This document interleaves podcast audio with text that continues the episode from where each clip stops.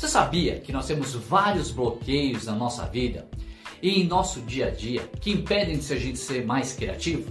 Bom, hoje eu vou falar para vocês de alguns deles para que vocês conheçam um pouquinho melhor esses bloqueios e que você possa driblar esses bloqueios para que você possa ser mais criativo. Fica comigo então. Vamos lá.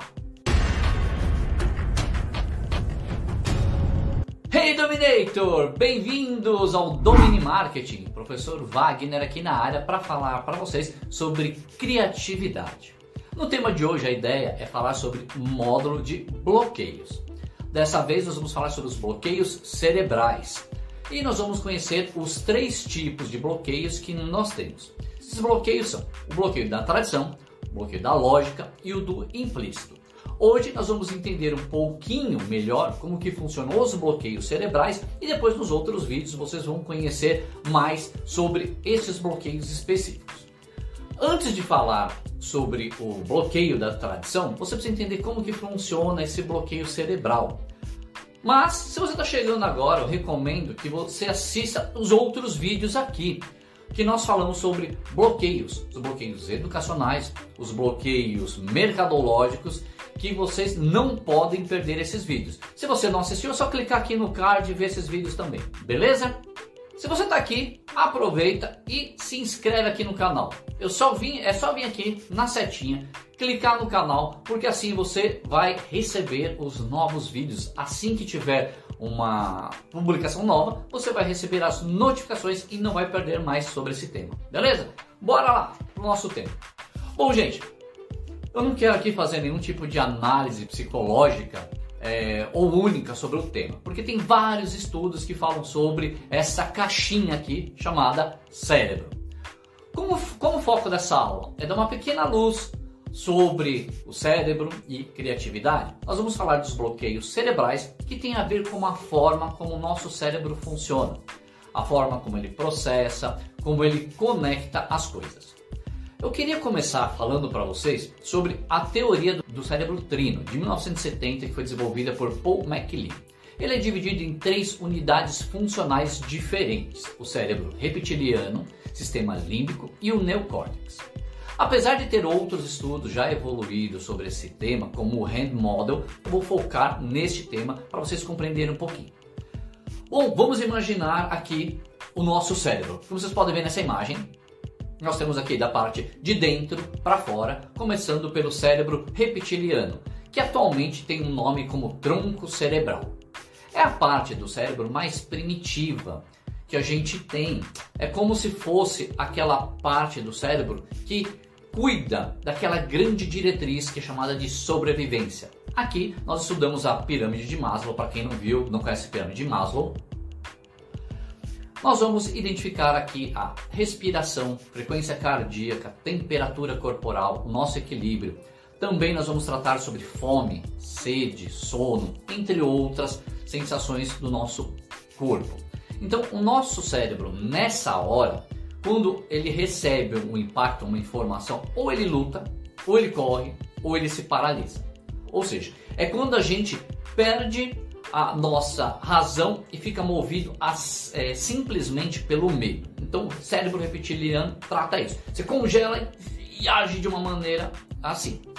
Já a segunda parte do cérebro, a camada superior, vou chamar de sistema límbico, que ele é responsável pelo controle do comportamento emocional do nosso sistema nervoso e ele está diretamente envolvido com a natureza afetiva das percepções sensoriais.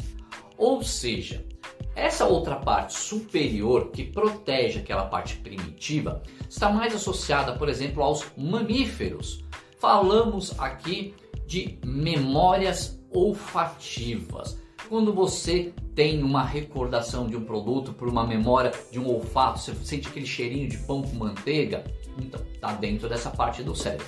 E a terceira camada, a última aqui, chamada de neocórtex, que é o cérebro conhecido mais como primata, dos mamíferos superiores, incluído aqui em nós seres humanos, que é uma parte do cérebro mais racional, é a parte mais inteligente, é aquela parte que controla os pensamentos. Dessa maneira, a gente tem essa parte racional que controla as outras. Nesse momento, a gente tem como avaliar os pensamentos, a capacidade de comunicação, a nossa linguagem, as nossas vontades e os nossos sentidos. Tudo isso, é claro, que acontece ao mesmo tempo. E essa parte do neocórtex, ele ainda se divide em cinco partes de lobos. E aí eu não vou entrar nesse mérito agora, é só para que vocês conheçam que existe essa diferença e a gente tem que entender isso. Por quê? Quando a gente consegue perceber, visualizar, ver o que está acontecendo, a gente consegue modificar. Nós se compreendermos em que momento nós estamos sendo afetados ou como nós estamos reagindo, nós podemos praticar aquilo chamado de inteligência emocional. E se você tem um bloqueio cerebral que te impede de criar alguma coisa, você precisa então gerir primeiro as suas emoções de uma maneira mais inteligente. Por isso que antes de falar de como criar, eu quero falar para que vocês controlem isto que a gente tem, que está acontecendo no, na nossa cabeça. Então, eu vou deixar aqui, por exemplo, uma dica de uma música de uma banda chamada Korn. A, a, música chama Evolution. Eu vou deixar aqui um link para vocês poderem clicar e ver. Apesar do estilo musical ser um pouquinho mais pesado, um rock and roll pesado, uh, como esse link eu deixei aqui é um trechinho, é, é, é o vídeo onde você consegue ver todo a, a, música legendada, vocês podem observar a letra e pensar um pouquinho mais sobre como você reage a esse estímulo, tá? Então, observem a letra e observem como que a gente evolui e como a gente estuda isso. Um dos estudos que nós temos mais evoluídos mostra que assim é, é o conceito da, da mão, onde você fecha aqui o seu dedo e aí você tem a proteção. Então nós temos aqui aquela parte do reptiliano onde está é, coberto pelas outras emoções. E aí nós temos de vez em quando abrindo a mão, fechando a mão, no nosso cérebro acontece mais ou menos isso.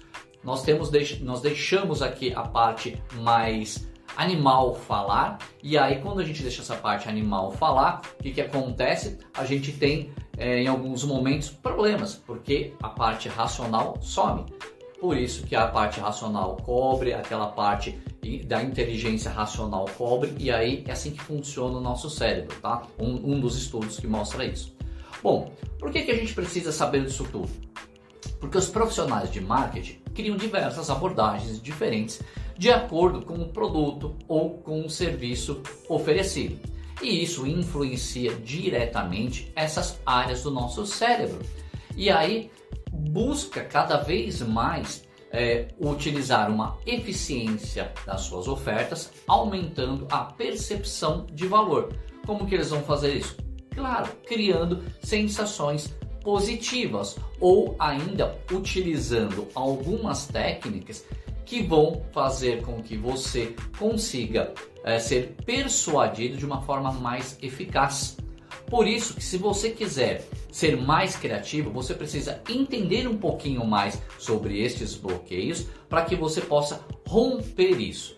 Tá? E ao romper isso, você vai ter um resultado bem interessante. Porque você vai fugir dos métodos tradicionais e aí você vai pensar de uma maneira diferente para inovar.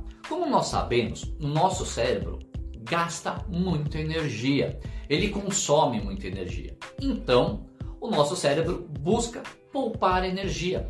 Ele busca a todo momento um caminho mais curto, um caminho com menos gasto é, energético. Portanto, ele vai procurar soluções mais conhecidas, porque soluções conhecidas gastam menos energia. Ele vai acessar os padrões do nosso cérebro e fazer com que a gente fique na nossa zona de conforto. Desta maneira, ficando na zona de conforto, você não vai criar algo, você não será inovador. É assim que o nosso cérebro trabalha. Bom, vou dar um exemplo disso para vocês. Como que funciona? Imagina que você está olhando para uma nuvem. Em poucos segundos, você começa a ver um objeto qualquer. Por que, que você começa a ver um objeto? Você começa a associar um formato de uma nuvem a um objeto, a algo conhecido. Porque você está fazendo com o seu cérebro vá buscar padrões de acordo com o seu repertório, de acordo com tudo aquilo que você lembra, de acordo com o que você estudou, o que você tem na sua memória.